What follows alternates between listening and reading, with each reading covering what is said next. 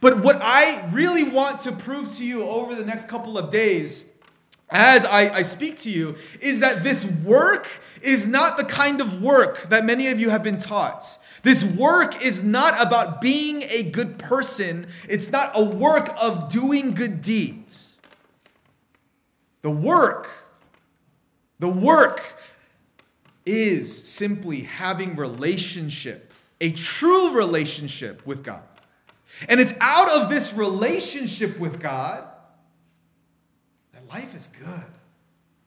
That life seems to work, that life seems to fit together in a way that may not be comfortable, but it brings fulfillment and joy in a way that a life without relationship with God just is not able to bring.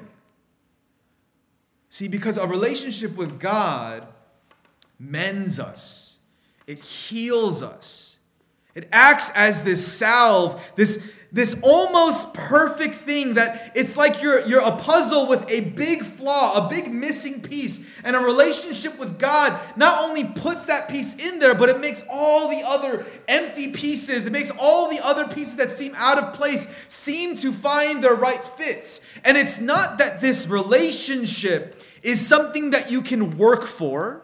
This relationship is something that you are being invited into that you are being you are being asked that you are being pursued you are being chased after by god and the work the work is simply responding to his initiation the work is not the work is not you being a good person, you doing good deeds, you going on mission trips, you praying a lot, you worshiping, you come to church. That is not the work. The work is responding to God's invitation to you into a relationship with Him.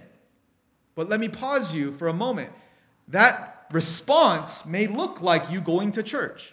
It may look like you praying. It may look like you worshiping. It may look like you doing good deeds and being a good person. But please do not think that being a good person is the work that we are talking about this retreat. The work that we are talking about is a response to what God has already done, what He's already completed.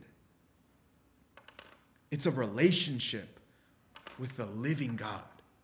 It's, the, it's a relationship with the creator of the universe that He has invited us into and once we understand that that is the work, that the faith that works, the faith that we have in God in and of itself is not works, but it is this active response to a living God, will we begin to understand the depths of the wisdom in this book.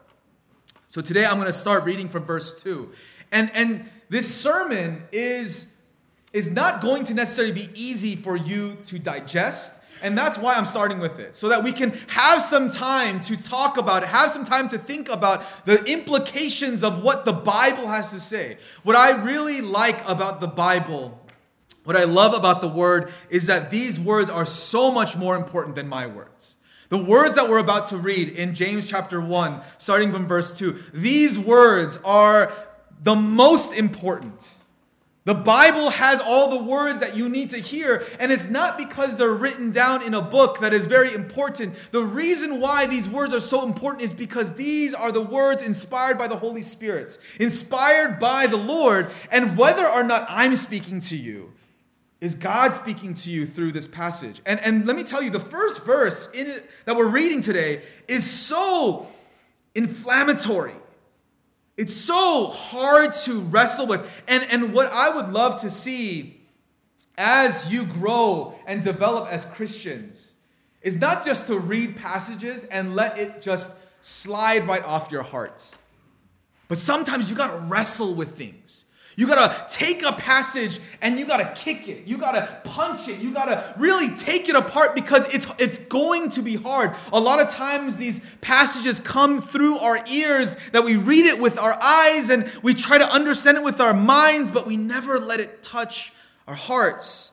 So in James chapter 1 verse 2 it says count it all joy my brothers. And when he says my brothers and we're going to read a lot of this it's it's brothers and sisters. It, it's not just the guys in here it's it's the women too. But count it all joy my brothers when you meet trials of various kinds. And I'm going to stop right there for a, a, a brief moment. The reason why I say we need to wrestle with this is this is so counterintuitive. This is so difficult this is not easy.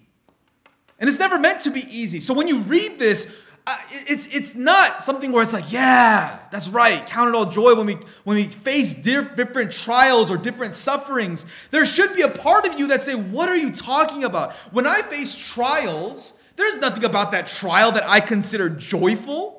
There's something that I enjoy that is comfortable about trials. And if you're sitting there thinking, yeah, you know, I do count it all joy when I consider when I go through various trials, maybe you haven't gone through enough real trials.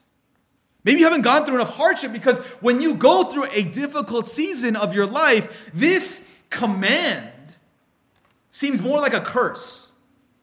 I've already failed. We're on verse 2 of James, and I already suck at this. I'm already a bad Christian because when I go through various trials, I'm supposed to consider it joyful. I'm supposed to have joy in my heart when bad things happen. And trust me, bad things do happen. Count it all joy, my brothers, when you meet trials of various kinds, for you know that the testing of your faith produces steadfastness. And let steadfastness have its full effect, that you may be perfect and complete, lacking in nothing. Verse 5 If any of you lacks wisdom, let him ask God, who gives generously to all without reproach, and it will be given him. But let him ask in faith, with no doubting. For the one who doubts is like a wave of the sea that is driven and tossed by the wind. For that person must not suppose that he will receive anything from the Lord. He is a double minded man, unstable in all his ways. Verse 12 Blessed is the man who remains steadfast under trial.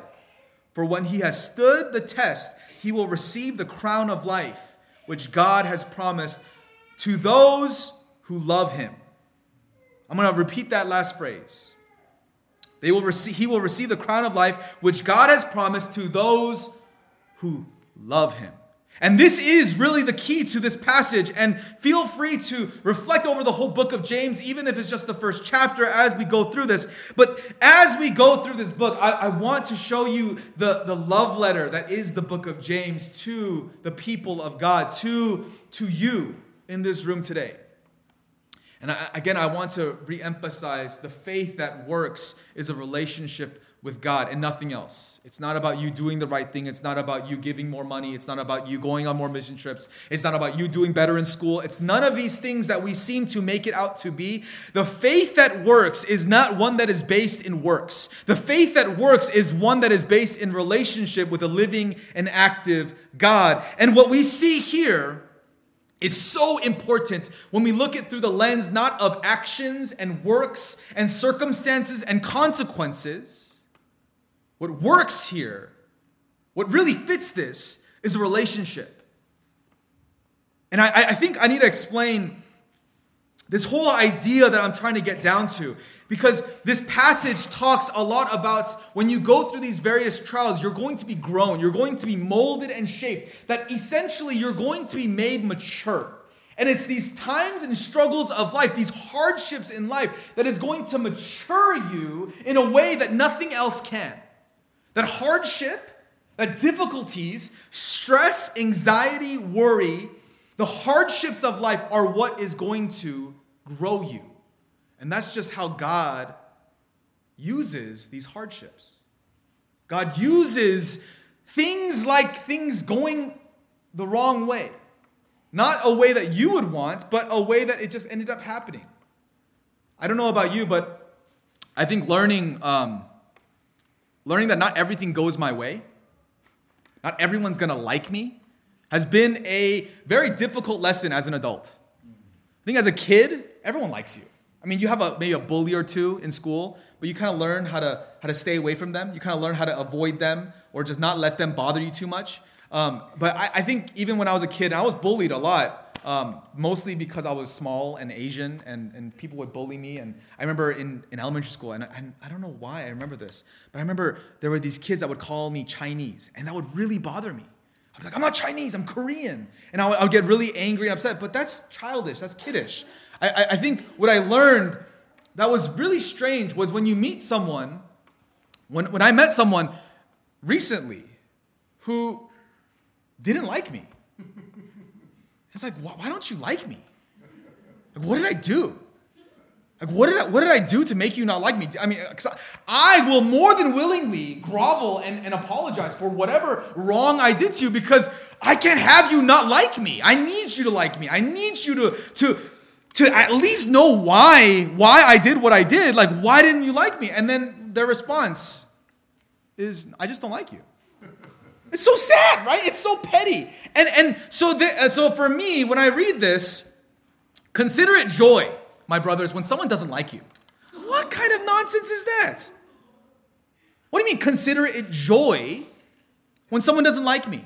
I, again, I'm trying to use a lowest common denominator example because I, I feel like even if the kids were in here, they would say, you know, this pastor's crazy. Why is he saying that I should enjoy, I should be joyful when someone doesn't like me? That doesn't make sense. It hurts. It's painful. It's difficult. But why? Why do we enjoy? Why do we why are we full of joy when someone doesn't like us? Why why should we be full of joy when we don't get that promotion that we want? Why should we be full of joy when our brand new car breaks down in the middle of the highway? Why should that bring us so much joy that this book is talking about? It's because it produces faith. And it's this faith that I really want to focus on. Because I think a lot of you have, have interpreted faith to be this ethereal thing. Ooh, I believe in God. And you know what? My faith is so good. I'm going to believe in you that we're going to be able to move mountains because my faith is the size of a mustard seed. So, God, you can do anything, but really, you, you can't even help me in my, my troubles. I, I, I say that I have faith that you can move mountains, but when someone doesn't like me and it's it's and they're, they don't they don't appreciate my personality, they don't appreciate the way that I carry myself and the way that I handle myself, those are the things that are too big for you, God. Those are the things that that I'll take care of myself and I will go to that person and I will I will ask them out to dinner and I will make sure that that everything's okay between us. I will make sure that that um, I am the nicest person around them. That I I say the right things. That I I I just look the right way so that they'll begin to like me. I'll handle that, God. You handle all the big things. You handle things like my salvation. You handle the things like my sin and the sin of the world. You handle all the brokenness in the world. But God, I'll deal with these hardships in my life the way that I think is fit. I didn't get that promotion, and that hurts, God. But you know what? I don't need to pray about it to you. I don't need to tell you about it. You already know. You already know that I didn't get this promotion that I really wanted. And so instead of me going to you about it, I'm just going to work harder. I'm going to work more hours. You know, God, this car breaking down in the middle of the road, this happening wasn't your fault. But I don't even need to go to you. I'm not going to pray about this. pray about a broken down car? Why would you be that crazy person when your car breaks down that you're going to, you know, bust out your guitar and sing, sing song, praises of song? I, you're not going to be that crazy person because why? You're just going to call AAA. You're going to call your insurance company and you're going to yell at them. You're going to say, hey, my car broke down and I need your help. What we've done, what we've done in our world, in our culture, is that when we encounter various trials, not only do we not consider it joy, we don't consider God. We don't consider what his plans are. We don't consider him. When we encounter various trials, we don't consider a joy that is to produce faith and steadfastness in us. We just consider, consider a trial. We just consider the trial itself. We try to fix it on our own, on our own ways, on our own paths, by our own decisions, by our own wisdom. And there are some of you that you can go and you can advance even on to verse 5 and what it says if you lack if you lack wisdom let that person as God who gives generously to all without reproach. And this wisdom will be given. And this is a promise. This is a promise that the Bible is telling you that if you lack wisdom to know what to do in these times of various trials, that you can go to God and you can ask Him for wisdom, and it's a guarantee that He is going to give you the wisdom in these times. And yet, we don't even believe in that guarantee. We don't believe in the guarantee that God will give you the wisdom of what you need to do if you simply ask Him. That God gives generously without reproach. I mean, rarely does the Bible give you this kind of assurance of, of consequential action. If you ask God for wisdom, He will give it to you. It is one of these things that asking God for wisdom is, is He will always give you that. He will always provide you what He wants you to do. He always will give you the answer. And the reason why I can say this with such confidence is because He's given you the Word of God. He's given you the Bible. He's given you His Word that has been written for you. But many times, like I'm saying, when we encounter these various trials, we don't even consider to ask God for wisdom. Because why? God, it's not that big of a suffering, it's not that big of a deal. I can fix it. I can figure it out. I can handle it. I can deal with it. Why would I go to you when someone doesn't like me? It's not like you can change their heart. It's not like you can make them like me. And not only that, I wouldn't want you to make them like me. God, how can I how could I go to you, the creator of all the universe, and expect that you're going to just do what I want you to do? And you're absolutely right. God isn't going to do what you want him to do. God is going to do what he wants to do. And this is going to lead into something very important. God is not going to do what you want him to do about your trials of various kinds. God is going to do what he wants to do.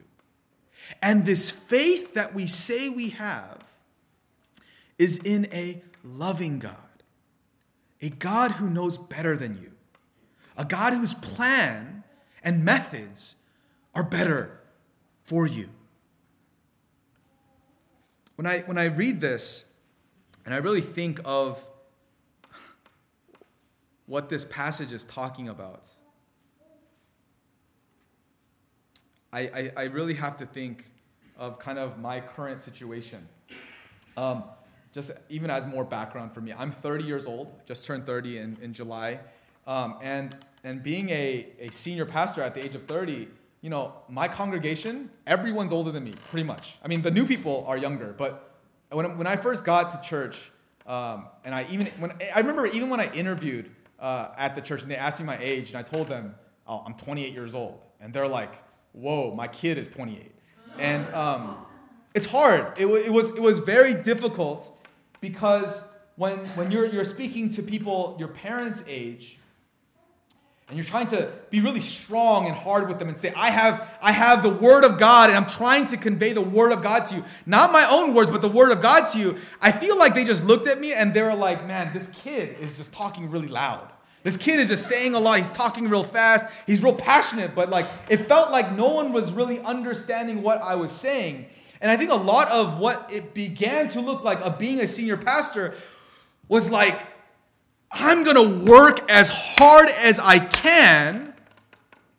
I'm going to do what I need to do. And you know what? If no one gets it, that's fine, but I'm going to do what I got to do. And people are going to listen.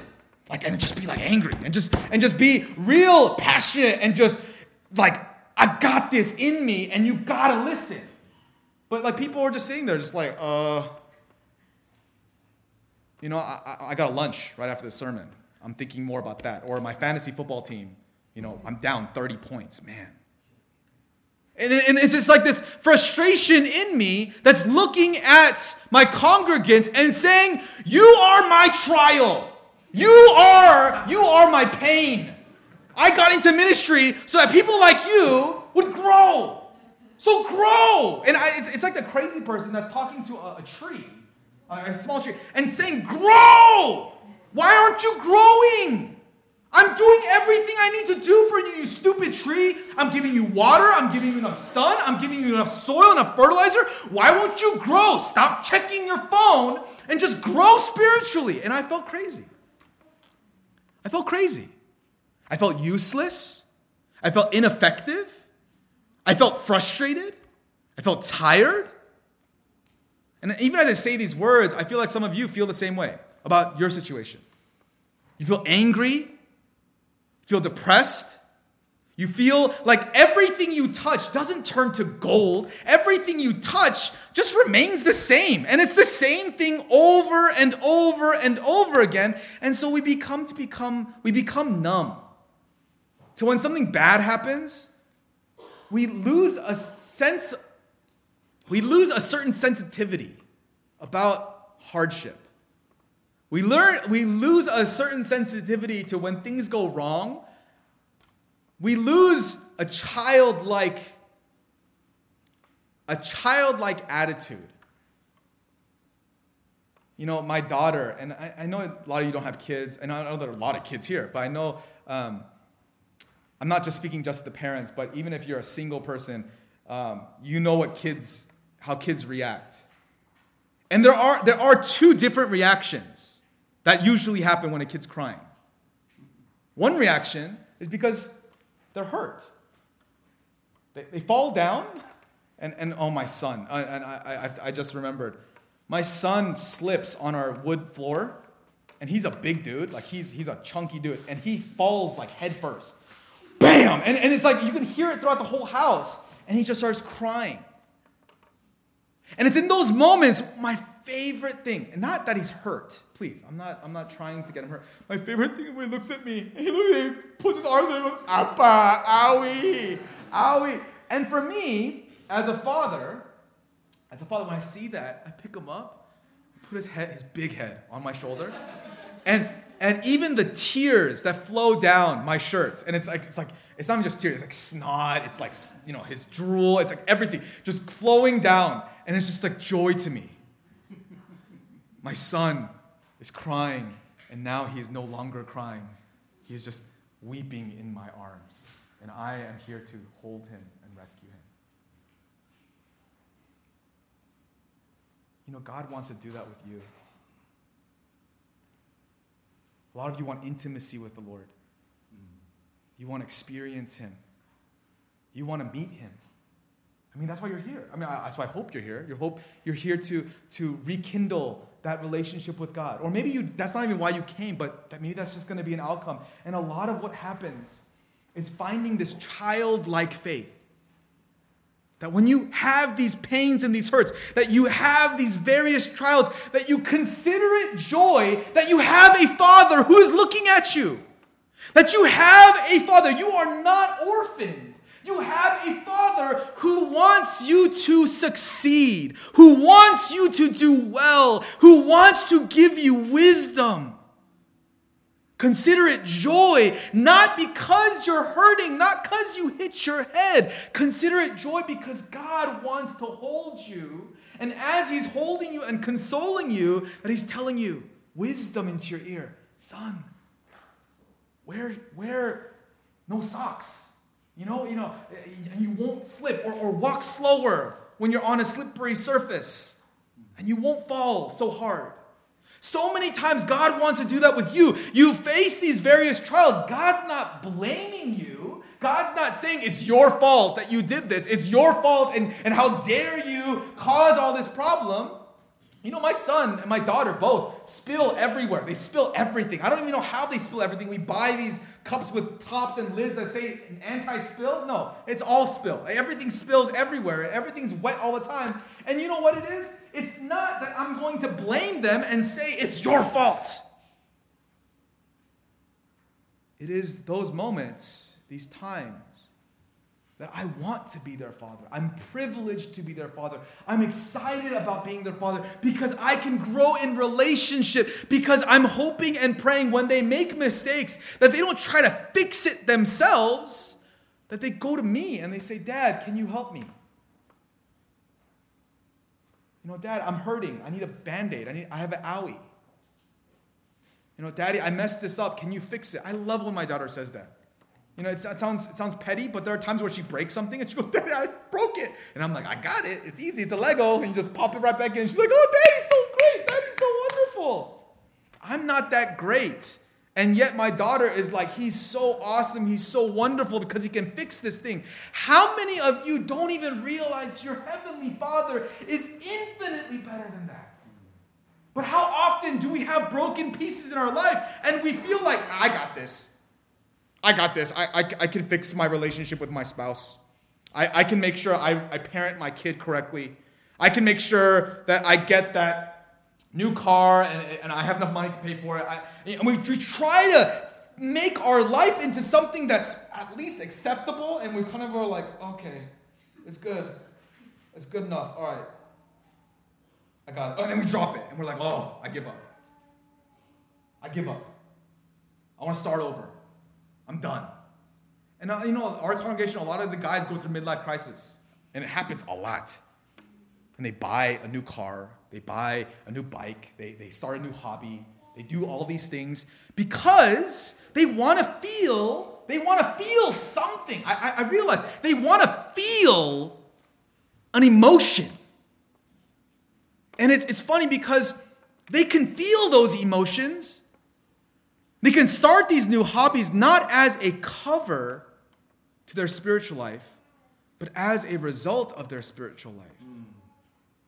That they can go out and they can go to God and say, God, you know what? My life is broken.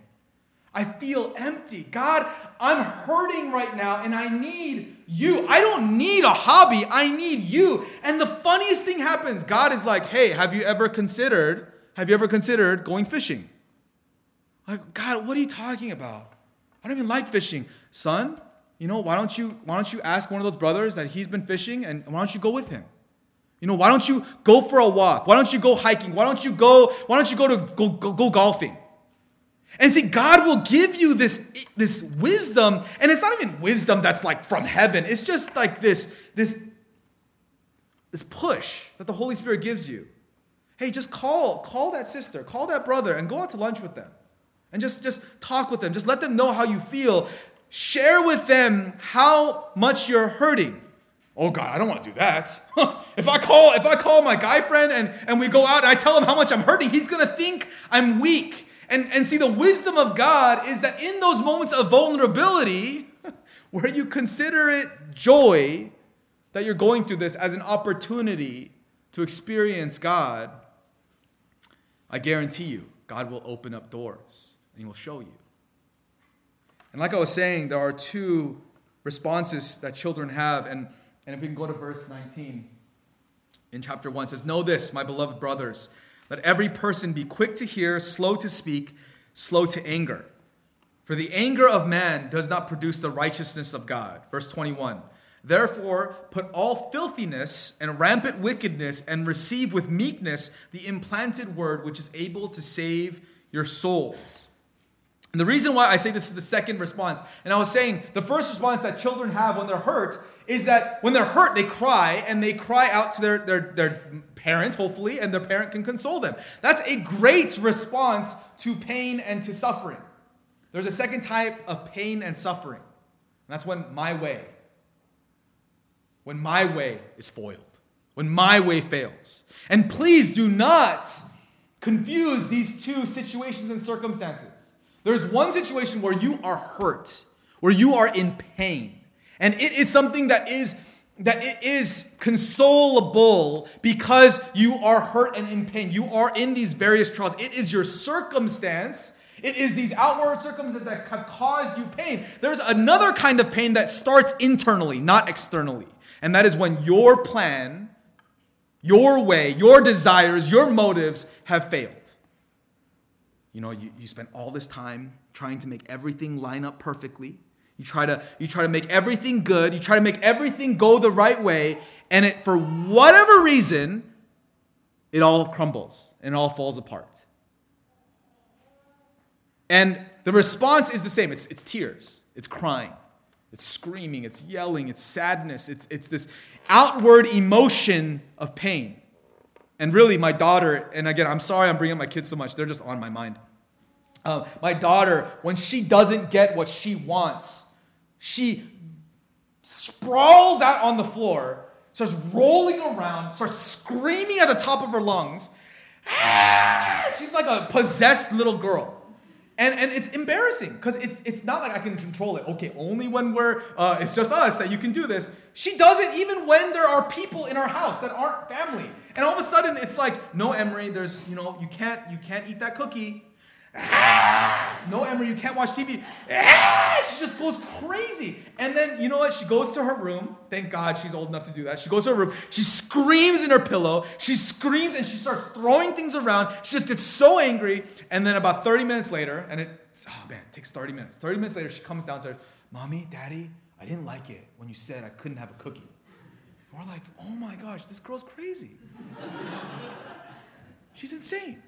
Like, what, what caused that reaction that like she was she she sweats? Like it's like she's she screams so loud that there's tears and there's sweat and her hair goes crazy. And it's like you're a crazy woman.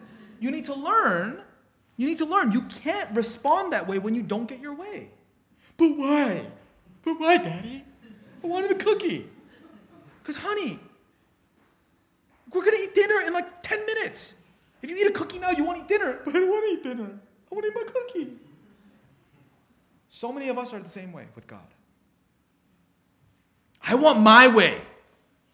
God, I, you know what? I'm glad you're my dad. I'm glad you saved my life. I'm glad that Jesus came down for me. But I want to go to med school. And so get me into med school. And if you don't get me to med school, I'm, I'm not going to church anymore. God, that girl over there, oh, she's so beautiful. If you don't give me a date with her, just one date with her, let her just compel her to say yes to me. If she doesn't do that, then you know what? I'm not going on that mission trip anymore. Because if you can't do that for me, then why am I doing this for you?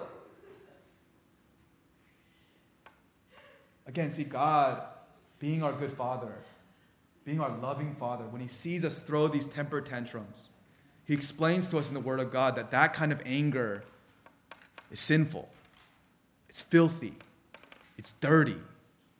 But see, this is the difference. There's not there's not a problem with you being hurt by your circumstance, by a something that happens to you. And you crying out to God and saying, "God, I'm hurt. This sucks. I'm in so much pain and I don't know how to handle it. God, will you console me? Will you help me?" God, of course will help you and console you. But there's a different response that God will have when you are angry that you didn't get your way. Because when you didn't get your way, He's not going to console you. When you didn't get what you desired, when you said, My will be done on earth as it is in heaven, instead of your will be done, God is not going to whisper into your ear wisdom. He's going to say, What did you say? Excuse me? And this is where it gets very convoluted when it comes to even non Christians. Because non Christians experience the pains of life and they come to church, a place where they're, they're, they're searching for some relief from their pains of life, and their answer is found in the arms of the Father, in the salvation of the Son, in the warmth of the Holy Spirit. But many times, what we give to them is saying, Well, the reason why you are in so much pain is because you want your plan to work out. Instead, you need to want God's plan. You need to want His plan. Until you want His plan, your plan is going to be punished. And they're like, Dude, my mom just died. What are you saying that that was my plan? That wasn't my plan at all. I, I just lost my job. What are you saying that that was my plan and God is punishing me for my plan? See, the reason why this is so important, the reason why I wanted to speak to you over a whole retreat is because this is what is going to get people into your church and not just through the door, but it's what's going to help them open up to you in their in your small groups. It's what's going to help you evangelize the love of God to them. Is by showing them that God wants to hold them and embrace them, and God wants to show them that His way is better than your way. He's going to deal with you very differently based on your circumstances. He wants to console you, but he also wants to discipline you. He wants to, he wants to be affectionate to you, but he also wants to train you up to be strong and courageous. really, when I think about the difference between these two reactions, I have to think of it this way. You know, I've worked really hard. I grew up in a, in a family that there was a lot of anger. And, and you know, my parents are missionaries, they're doctors, and you know, they're these holy people. But you know, I know better. Um, they, they, they, they have their own flaws. And I remember my dad growing up, he was a really angry person. Very, very angry. And there would be times that his anger would be sinful, and there would be times that his anger was justified. And it's this distinction that we need to understand. I found that the times that his anger was never justified when was when his way, his way, it wasn't done his way, and he got angry from it. And I remember, like, there were times, and again, I'm not here to bash my dad. Uh, you know, he's a great guy. I, you know, I love, I love him so much. But there are times that he would come home from work, and food, the dinner, dinner wouldn't be ready. He would get angry. Why isn't dinner ready? And you know, we, we, I grew up in a very Korean household, and so it was, it was kind of expected. Dinner should be ready. And he would get angry. He's like, I'm hungry. And it sounds so barbaric, but this is actually what happened. He would come home for a long day of work. Where's dinner? Why, why isn't dinner ready? And all the kids, we all shudder in fear. Oh my God, oh my God, please don't get angry, please don't get angry. And my mom would be like, uh, it'll be ready in 30 minutes. 30 minutes, and he would get angry and storm off. Unjustified anger, sinful anger, because it was about him. His desire was not met. His plan was not fulfilled, and so he got angry, unjustified. But there was another time he got angry, totally justified. I remember there was one time he got angry at me because I told my mom to shut up. I told my mom, Mom, shut up. Oh, my dad. The anger that welled up inside of him. What did you say? Well, you just know. I, I, I, it's super embarrassing. I was, I was a little kid. I was probably like, I started peeing in my pants because I, I knew what was coming. The anger, the anger of my father. I, I was going to get the biggest spanking of my life. But honestly, that is the most justified anger. Because why? His son was telling his wife to shut up. See, there, there, there, is this, there is this misconception about anger that we need to kind of wrestle with a little bit. The first example, my dad coming home, he's hungry and dinner's not ready, him yelling and him getting angry, upset, that's stupid. Like, it's immature, it's childish. It's very childish. But my dad getting angry at me for telling his wife to shut up, my mother to shut up. If he just lets that go and says, Oh, I'm not going to be angry. I, I have overcome anger and I'm no longer going to be angry about anything. I am the peaceful guru. And so even when you say shut up to my wife, I'm not angry, I'm happy, I'm joyful. and, and he has a smile on his face. That would be a very inappropriate response to my wrongdoing. Him getting angry at me for saying shut up to my mom is very appropriate. You need to be the same way. And what I mean by you need to be the same way is we need to be very good at deciphering the difference between our way being, fail, uh, be, being thwarted and our way failing compared to being angry upset that our God is not glorified. And it's this idea that I want you to wrestle with. And I, am I'm, I'm pretty much closing up here, and I, I want you to be able to go into your small groups and talk about your various experiences or your understandings of this passage and, and just what we have in store. I'm so excited for what I have to share, what, what I, I can share with you over these coming days. But really, what I want to bring to you, what I want to bring to you is this image that God is your father, that God is your dad and He loves you so much, and He cares about you so much. And Him caring about you and desiring you means that He wants to console you and He wants to discipline you.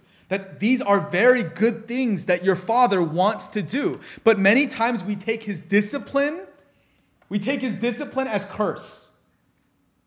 And we take His consoling, we take His consoling and we throw it away. What I want you to experience is to embrace God's consoling and hug Him back.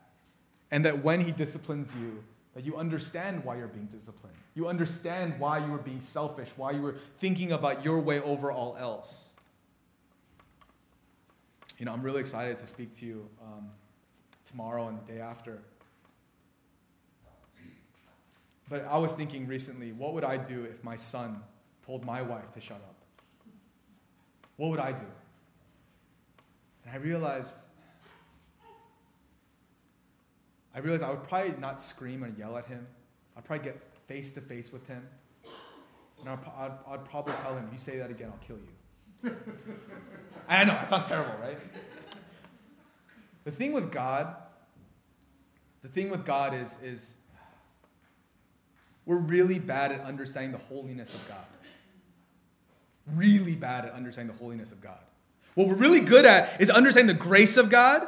And that even when I was saying in the beginning of the sermon, when I was talking about God consoling you and holding you, you're like, oh, I totally get that. I mean, every pastor in the world talks about how God is here to save us and he's here to rescue us from our sinful ways and our sinful nature. And he's here to he's here to let us cry on his shoulder. And that's absolutely right. But there is an aspect because you are Christians, you are believers that many times as believers, you go out into the world and you spit on God. You spit in his face. You spit on Jesus. You spit on even the title of being a Christian. You don't want people to know. I don't want I don't want anyone to know that I'm affiliated with God. I don't want anyone to know I'm affiliated with Jesus. And what I feel like God wants to say the holiness of God, what it would say is you need to die. How dare you? But the beauty of this relationship is, is that instead of telling you that, he told his son that. See, we, we had this amazing sibling in Jesus. And when God got to our level and said, You deserve to die for what you just did, I deserve, I should kill you for what you just did, is that we have a brother who stood in the gap and said, Dad, kill me instead. Punish me, spank me, judge me instead of my sibling. Take me do what you were going to do to my, my brother, my sister, for what they did. And what they did was terrible because they, they called you terrible things. They oh, disobeyed you wholly, but take me instead. And that's the beauty of the gospel. Is that we're a family, adopted into the household of God. And there is no work that you need to do. There is nothing that you could do to make up for what we've done in our sin. But we have Jesus who has stood in the gap. And now when we go to God, we appreciate his holiness and we rest in his grace. Let's pray.